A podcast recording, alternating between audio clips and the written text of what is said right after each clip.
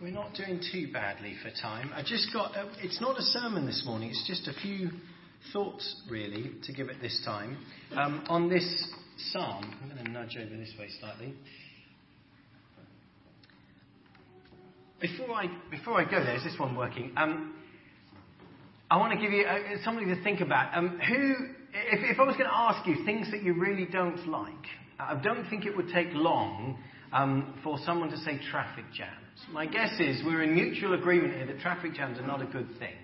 Um, stay with me on this, it's going somewhere. Um, Taunton, right? Has it become one massive large traffic jam recently? I knew that was going to get reaction. Yes, it has. Sainsbury's, don't go there. Don't go. They actually do, but just watch your timing. Um, and the trouble is with a traffic jam is you get in your car at five o'clock just to nip home. You know, all I wanted to do was just pop to the shop or pop home, and you realise that 10,000 other people had exactly the same idea exactly the same time, and they're in your way.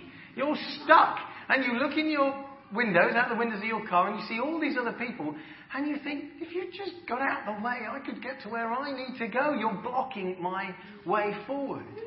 Now, the opposite to a traffic jam, as I was thinking about this, is a convoy. Have you ever been in a convoy? Now, these things are good. This is when you go on a journey, perhaps to on holiday, or perhaps to um, uh, something like new wine, or to a football match, and you go with friends, and you all set off together, and you all drive together. And being in a convoy is really exciting. Do you remember that feeling? It's really, really good. You're whizzing along the roads and you see your friends are behind you and you see your friends in front and sometimes they overtake and they cheer and wave as they go past and hoot the horn and off you go and you all stop together and get refreshment together and then you go on your way and the journey feels exciting because you're with people, you're with friends and you're going and sharing the same destination. The first one the other cars, it's like a traffic jam getting in your way. The other one, it is a joy to be journeying with people. Psalm 122, which Rona read, thank you. Um, I think it's a picture, a wonderful picture of like an ancient convoy. It's a picture of a people who were committed to journeying together towards Jerusalem, towards the house of God. And in that time, in that day, God was present there in a very special way, and they would journey through the countryside together to get there um, to worship Him as family, as friends, as a tribe. They would journey together. It's part of a, a, a series of Psalms.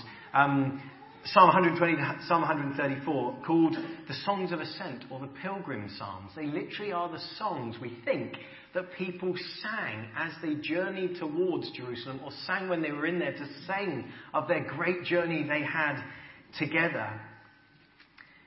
And I believe one of the ways Jesus calls us to understand ourselves as church is as a people on a journey together. Could you bring up the PowerPoint, June? That would be really helpful. And so I want us to see this image that this psalm paints. A people on a journey together, called together to come and follow Jesus come and head towards Him to the place where He's calling us to to witness, to mission, to serve, to worship as we journey together. You see, for some folk, I think Christianity seems like this very private thing. This is my religion, and I go to church to kind of be, well, to get what I need, but it's almost like everyone else here had the same idea, and it's a little bit disappointing. It's like, what are you all doing here? This is my church. I want to come and see Jesus. Whereas I think if we can turn that on its head, the way Jesus would have us understand is that it's fantastic when we all come together, when we all journey together, when we bustle in to worship. Because he was passionate about church. He was passionate about creating not just individuals, like little dots spread everywhere, but a people, a family, his family, his people, gathered in his name, filled with his spirit, united by his spirit and following together on the journey of faith and mission, cheering each other on, tooting our horns, saying, Come on, we can do this.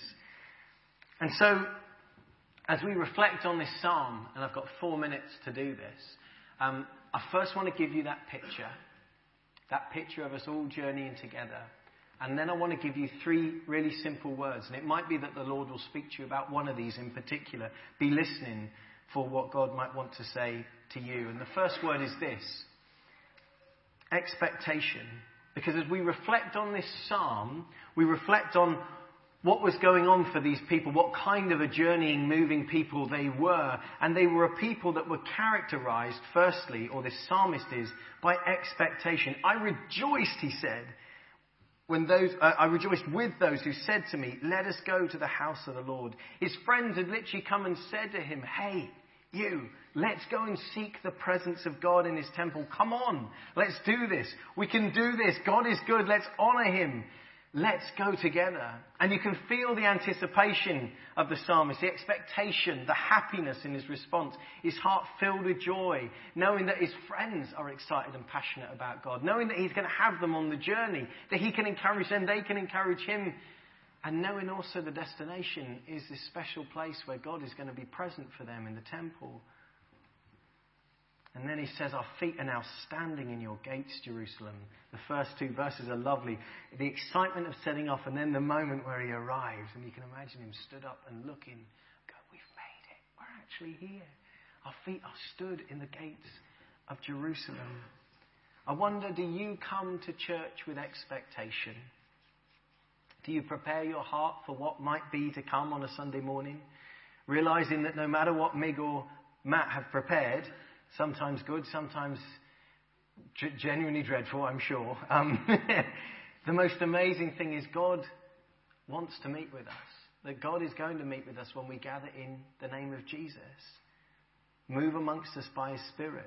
Together we're going to join voices and hearts in songs of adoration and worship and delight in Jesus together.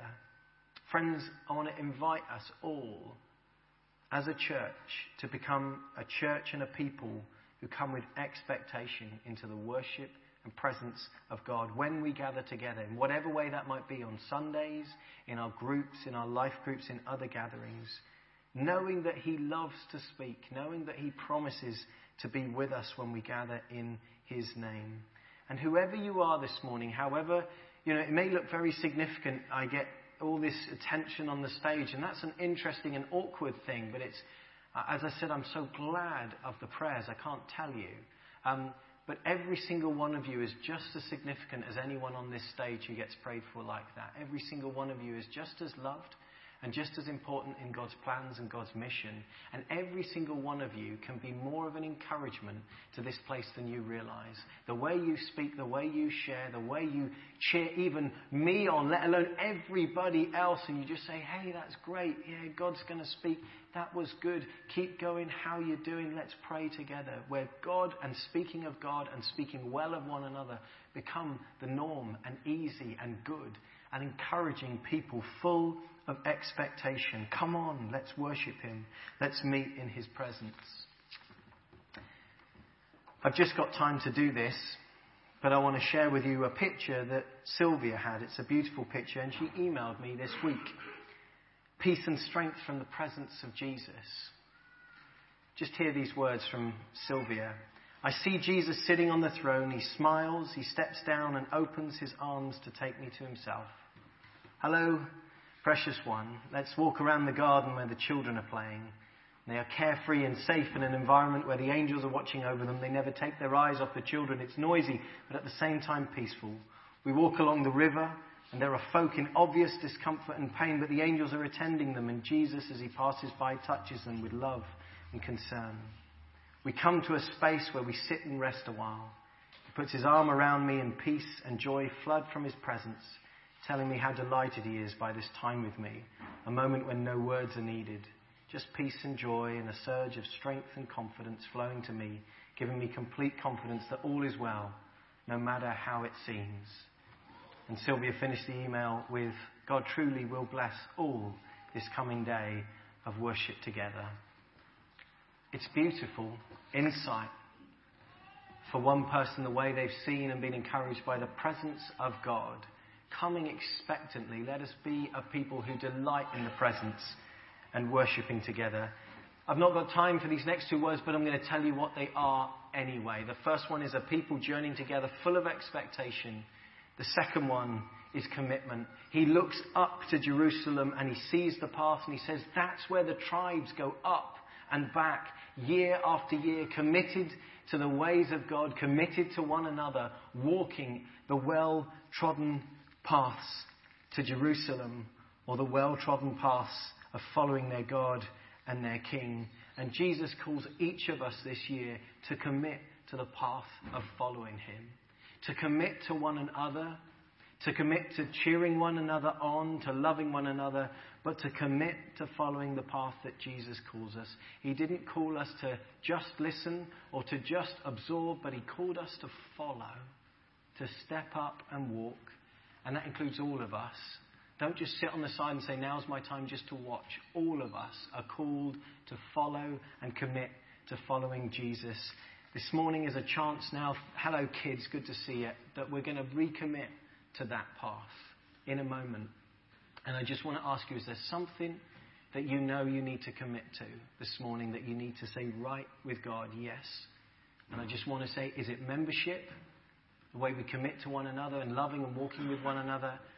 Is it baptism for you? Has God been talking to you about this? If He has, if He has, if He has, um, then don't ignore Him. Take this morning as an opportunity to say, Yes, Lord, I will go and I'll come speak to Matt. Come speak to me. If you're afraid, I want to say to you, don't be afraid. Come chat to me. Let's work it through, whatever it might be. But if you love Jesus, His command is to come and be baptized. Take that seriously and obey Him. For that's what He calls us to do. And the fast, the last word is this one prayer. People journeying together full of expectation, full of commitment, and full of prayer. They pray for Jerusalem, and we are called to pray for our community here, our towns, our villages where we live too. But we're also called to pray for the sake of my family and friends, for one another as friends and family together. Would we be a people who would remember each other well in prayer? For we are a people together on a journey Creech Baptist Church. I'm not sure where Jesus is leading us this year, but hey, it's going to be exciting. We're going to follow. We'll discover it together. Um, full of expectation, full of commitment, taking Jesus seriously, and full of prayer for our community and for one another. Some thoughts this morning from Psalm 122.